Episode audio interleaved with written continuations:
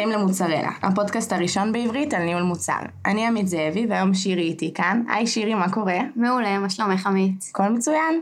היום אנחנו מארחים את עומר גרצמן, תתקן אותי אם טעיתי. לא טעית, הצלחת. מעולה. הוא מנהל מוצר עם אה, המון שנות ניסיון, הוא מנהל מוצרי B2B, B2C, אה, ואנחנו הולכים לדבר על ההבדל בין אה, ניהול שני המוצרים, על הבדל בין להיות מנהל מוצר בסטארט-אפ ובחברה טיפה יותר גדולה. היי, מה קורה? בסדר, מעולה. יופי. רוצה לספר לנו קצת על עצמך? כן, שלום לכולם. אז אני עומר גרצמן, בן 39, כבר כמה וכמה שנים בעולם אה, ניהול המוצר. גדלתי מפיתוח, אבל מתישהו במהלך הדרך הבנתי שזה מה שאני רוצה לעשות, ניהול מוצר. הצטרפתי לוויקס כמנהל מוצר לפני כשבע שנים, הייתי המנהל מוצר של המוצר המרכזי של החברה, ה-Website Editor. בניתי וניהלתי את הצוות אה, מוצר סביב אותו מוצר במשך אה, הרבה שנים. בחצי שנה האחרונה אני VP product בווייסבירגר, חברה פחות ידועה אולי בסצנה הישראלית, עושים אה, בקצרה IoT, big data ובירה. כן, זה מגניב. כן, סופר מגניב. לא הכרתי גם, אבל כשקראתי התלהבתי מהרעיון. אז uh, ניהלת מוצר בוויקס, שזו חברת uh, B2C, והיום uh, עברת למוצר B2B. איך אתה רואה את ההבדל בין ניהול שני המוצרים? אז יש uh, הבדלים מאוד uh, גדולים בתחומים. דבר ראשון, באמת כפי שאמרת, וויקס זה מוצר B2C עם מעל uh, 100 מיליון uh, לקוחות שהשתמשו במוצר, שזה scale מדהים שכמעט לא קיים פה בישראל. ופתאום להיות במקום אחר שעושה גם B2B וגם B2SMB, זה התמודדויות אחרות אה, לחלוטין, ולכל מי שחושב על ניהול הקריירה שלו, זה מעניין להיות גם בחברות קטנות, גם בגדולות, גם במוצרים שונים, עוזר מאוד להבין את אה, מה אנחנו עושים ואיך אנחנו עושים, ואני גם מגלה שיש תמיד עוד הרבה מה ללמוד. כן. איך אתה רואה את השוני ברמת בניית האסטרטגיה בין מוצר B2B ל-B2C, ובין חברה כמובן גדולה וקטנה? בחברה כמו וויקס, שיש לה מלא מלא לקוחות קטנים, אה, משתמשים קטנים, בעצם אין להם כוח, וכל ה roadmap הוא נבנה פנימית. היינו בונים roadmap שלושה חודשים קדימה, כי באמת קשה להגיד בנקודת זמן מסוימת מה יותר אה, חשוב לעשות עוד חצי שנה, עוד שנה, הדברים הם מאוד אה, משתנים כל הזמן, ופרויקטים יותר ארוכי טווח כן היינו מסתכלים עם אופק יותר רחוק, אבל באמת התכנון היה שלושה חודשים קדימה. במוצרי B2B שיש לקוחות עם כוח, עם אה, דרישות, אי אפשר להגיד, אני מתכנן רק שלושה חודשים ובואו נדבר עוד שלושה חודשים. אה, זה כמו לבחור ראש עיר לתל אביב והוא יגיד, אה, אני אגיד לכם מה אני עושה שלושה חודשים קדימה, אל תשאלו אותי מה אני עושה ארבע שנים או חמש שנים כן. בתפקיד. אז כל הבניית הרודמאפ היא, היא שונה לגמרי. חייבים כן להסתכל לאופק יותר רחוק. אבל באמת התכנון הקונקרטי, אני עדיין מאמין שהוא צריך להיות ברמת השלושה חודשים קדימה, ולעדכן אותו כל הזמן. אז בואי נדבר שנייה באמת על, על הסוג לקוחות. זאת אומרת, הסוג לקוחות של וויקס, נראה לי שרובנו מכירים אותם, זה אנשים כמונו, זה אנשים עם עסקים קטנים, נכון? תקן אותי אם אני טועה. מי הלקוחות של וייסבירגר? וייסבירגר. וייסבירגר. מי הלקוחות של הבירות? בואו פחות ניכנס למודל העסקי ומה בדיוק אנחנו עושים שם. בגדול אני יכול להגיד שיש אה, לקוחות מצד אחד שהם אה, בעלי ברים או מנהלי ברים, שלהם יש סוג מוצרים אחד. שהוא הרבה יותר דומה לעולם ה-B2C, כן, מסתכלים על engagement ו-monthly usage ודברים כאלה, mm-hmm. ומצד שני אה, מוצרי B2B למבשלת הבירה, כלי אנליטיקס ודשבורד אה, ומוצרים שיש להם פתאום 20 משתמשים, ואז אין מה לשאול על אה, מה ה-conversion או מה ה-funnel, כל ההסתכלות על מוצר היא אחרת לגמרי, כל הניהול מוצר הוא אחר לגמרי. אם יש מישהו שלא משתמש, אני יכול להגיע אליו ולשלוח לו הדרכה, או לדאוג שהוא באמת אה, יחזור להשתמש במוצר, לקבל ממנו פידבק באופן אישי, אה, מה שלא עושים באופן אישי למיליון לקוחות. כן. אז איך באמת ניגשים, נגיד, אם, אם עכשיו אני רוצה לעשות איזשהו מחקר משתמשים, או משהו כזה, איך אני ניגשת לזה ב-B2B לעומת B2C? זאת אומרת, מה ההבדלים כאן? דבר ראשון, זה אחד הדברים שהכי חשוב לעשות כמנהל מוצר, ואחד הדברים שהכי קשה להגיע אליהם ביום-יום העמוס שלנו. אה, ואנחנו כל הזמן כמנהלי מוצר צריכים לשאוף, כן, להגיע ללקוחות ולמשתמשי הקצה, שב-B2B הרבה פעמים זה שני אנשים שונים לגמרי. כן. בוויקס במידה מסוימת זה היה עולם הרבה יותר קל. גם אה, יש את המיילים של כולם, אפשר להשיג את הטלפון של כולם, אפשר למצוא את האנשים בפייסבוק. עשיתם כן. דברים כאלה? לגמרי, כן? כן. כל האמצעים כשרים. כל האמצעים כשרים, לא הייתי שואל אם מותר לי או אסור לי לעשות משהו, הייתי עושה. וגם המחיר של טעות הוא הרבה יותר נמוך בלגשת ללקוחות. כן. שלחתי אלף אימיילים עם טעות כתיב, לא נורא. מחר בבוקר יש 40 אלף אה, משתמשים חדשים שבאים למערכת, יהיו לי אנשים חדשים לדבר איתם. במוצר של 20 לקוחות, ההתנהלות היא שונה לגמרי, והרבה פעמים גם הרבה יותר קשה להגיע למשתמש הקצה. אה, אני מרגיש את זה גם היום, אה, ואני שומע את זה כן. בכל רחבי התעשייה, אם יש לקוח גדול שבסוף הוא קונה את המוצר, אבל משתמשי הקצה הם אה, הרבה יותר רחוקים ממך, גם ארגונית, גם גיאוגרפית. כן. קשה מאוד להגיע למשתמשי קצה, ואני יכול לספר שזה מאבק שלי כ- VP product, לדאוג שהמנהלי מוצר בצוות שלי יצליחו להגיע למשתמשי הקצה ולקבל מהם פידבק אה, אמיתי, וזה קשה. יש עדיין מוצרים אצלי בווייסברגר שלא הגענו למשתמשי הקצה לשאול אותם איך הם השתמשו במוצר. ואז זה- בעצם איזשהו C-Level כזה נותן את הפידבק, או מישהו בכיר נותן את הפידבק, וזה לא פידבק אמיתי, זה בעצם החשש, נכון? נכון, ואחד הדברים שאנחנו צריכים לשאול את עצמנו זה האם המוצר שלנו הוא טוב, או איך מודדים מה זה טוב. אז במוצרי B2C כל התעשייה היא, אה, יש KPIs ויש, אה, יודעים למדוד את המטריקות האלה והאלה ומלא מאמרים, ואיכשהו גם בבלוגים ובפודקאסטים, ככה כולם אוהבים ללכת לשאלות על B2C, ואז ש... זה יותר אה, מגניב כן, ונחשק. קל, יש כן, יותר דאטה. לא, זה מגניב פשוט. נכון, ואז מסתובבים בשוק הישראלי, ומגלים שהרוב זה B2B, נכון. והמעט הוא B2C, והאתגרים הם אה, אחרים לגמרי. אז איך אתה מתמודד איתם? כאילו, מה הכלים שאתה יכול להמליץ ולתת כדי כן להגיע? דבר ראשון, להתעקש. זאת אומרת, להגדיר את זה כמטרה של, אם התחלנו מלשאול את עצמי מה זה המוצ... האם המוצר שלי טוב, אז זה מתחיל שם. במוצר של 20 משתמשים, הוא לא נמדד ב... כמו שאמרנו, בקונברג'ן או בדברים כאלה, אלא האם פתרתי בעיה אמיתית ללקוח, האם דלברתי לו ערך, האם אה, אפשרתי לו לעשות משהו שהוא לא היה יכול לעשות בלי המוצר שלי. ומלהסתכל על אה, וידאו שלו משתמש במוצר, זה נחמד, אבל לא לומדים מזה שום דבר באמת. כן. לא יותר מדי. אפשר לראות שיש בעיית יוזביליטי עם איזה כפתור, אבל האם פתרתי בעיה, האם הבאתי לו ערך, זה רק דרך אה, שיחות וקבלת פידבקים באופן אישי, ולפעמים אה, אנחנו מתפשרים באיזשהו מקום על אה, לקבל פידבק שעבר איזשהו סינון או איזושהי, אה, עוד איזשהו לג. בדרך. אבל כל הזמן אנחנו מתעקשים. תנו לנו גישה לאנשים שבאמת משתמשים במוצרים, לדבר איתם, ויש בזה אתגרים, כי אותם אנשים יש להם, אה, הם במקום אחר בהיררכיה הארגונית, יש להם די ג'וב אחר, והמוצר שלי הוא לא מרכז החיים שלהם, ו- ופשוט צריך אה, להתעקש ולהגיע אליהם, וככה באמת למדוד את הערך במוצר שלנו. כן. אז נגעת מקודם בלדלבר פיצ'רים או ערך, אז איך אתה תופס את המשפט הזה של לדלבר פיצ'רים מול ערך, ואיך אתה באמת כל הזמן נלחם בלדלבר ערך? מעולה. באמת, אני חושב שהרבה מאיתנו, מנהלי המוצר, עסוקים ביומיום לדלבר פיצ'רים. כאילו, כשאנחנו קמים בבוקר, אנחנו הולכים, יושבים אה, ב grooming, אה, ב planning, ב release, go no go, כל מיני דברים יומיומיים כאלה, שמטרתם שהמכונה תעבוד ונרלס פיצ'רים.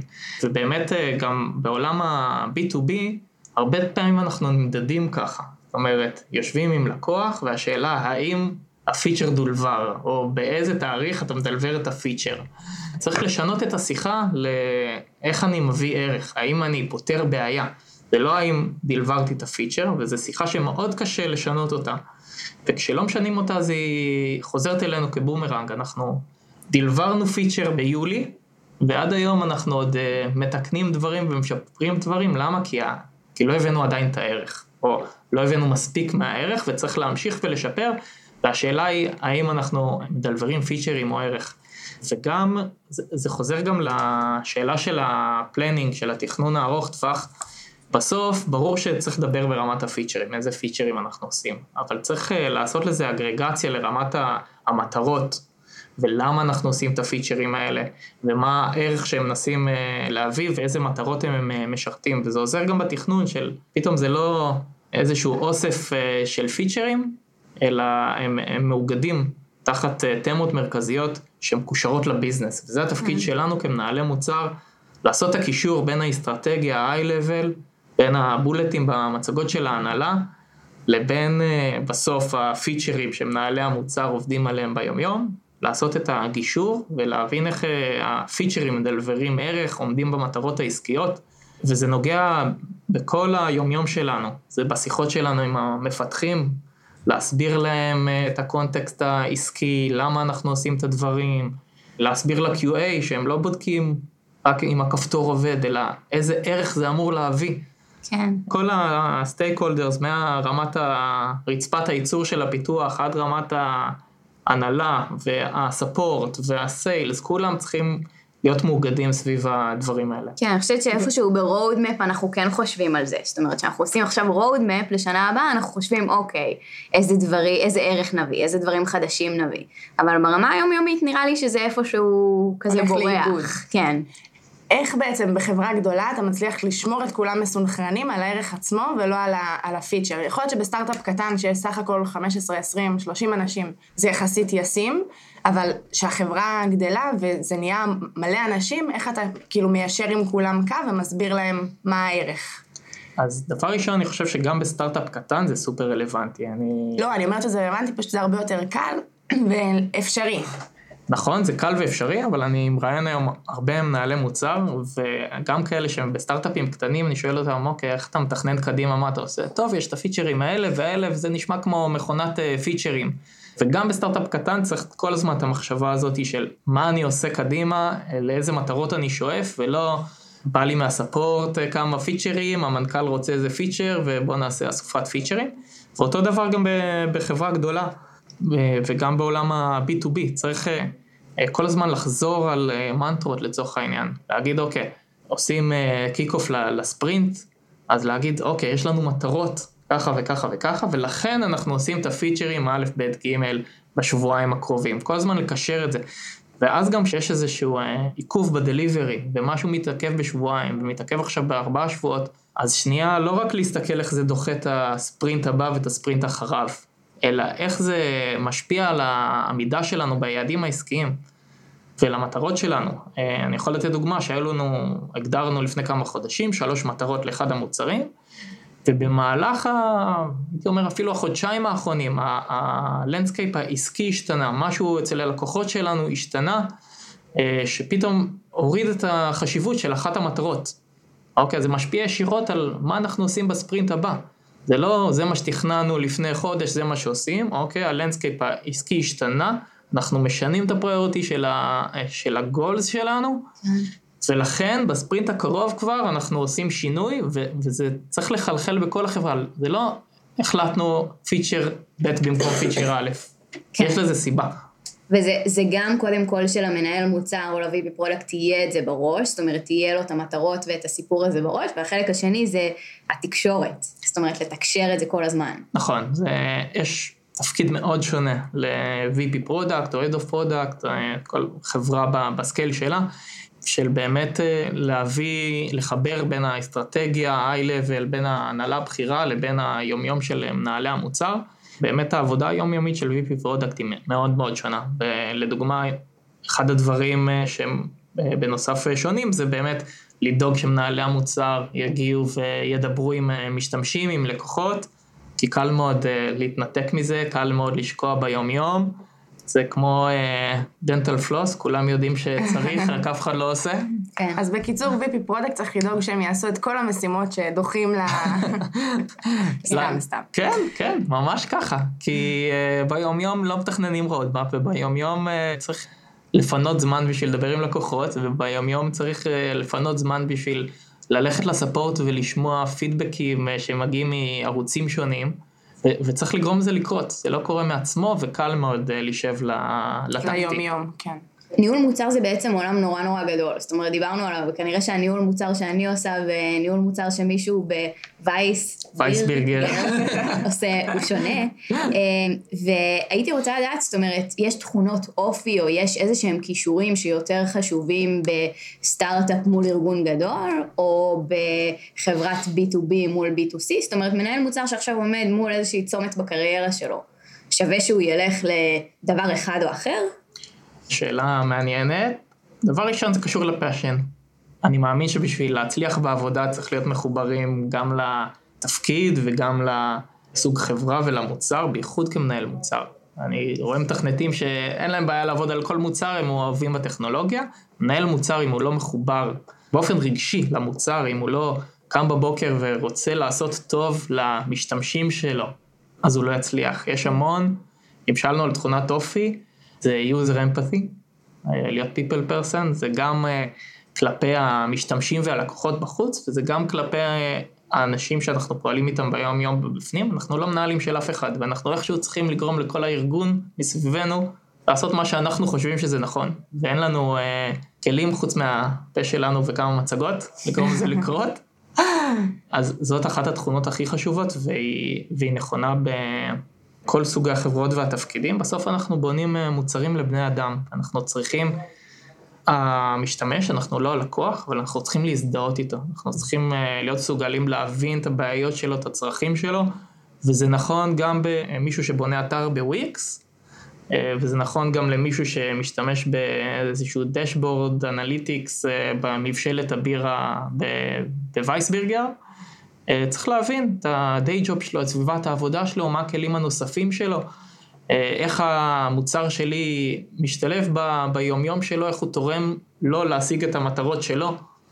ושוב, זה, זה לא קשור לגודל החברה או סוג החברה. עם זאת, גם יש סוגי התמודדויות שונות אה, בין B2C ל-B2B.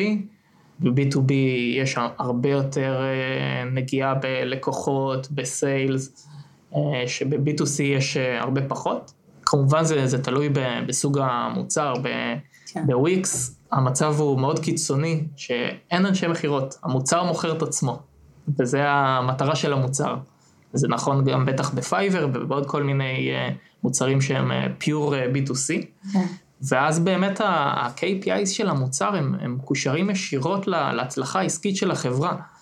בעוד שבמוצר B2B המכירות הן אה, פחות קשורות ישירות ל usability של המוצר, או איך עושים onboarding ל user חדש, ה sales cycle הם, הם אחרים, התקשורת ה-ongoing אה, עם, עם הלקוחות היא, היא אחרת לגמרי, יש קרייססים מול לקוחות פתאום, וצריך לנהל לקוחות גם בתור מנהל מוצר, לעלות לשיחה עם לקוח, להסביר לו למה מה שעשינו לא קורה בזמן, ואיך אנחנו...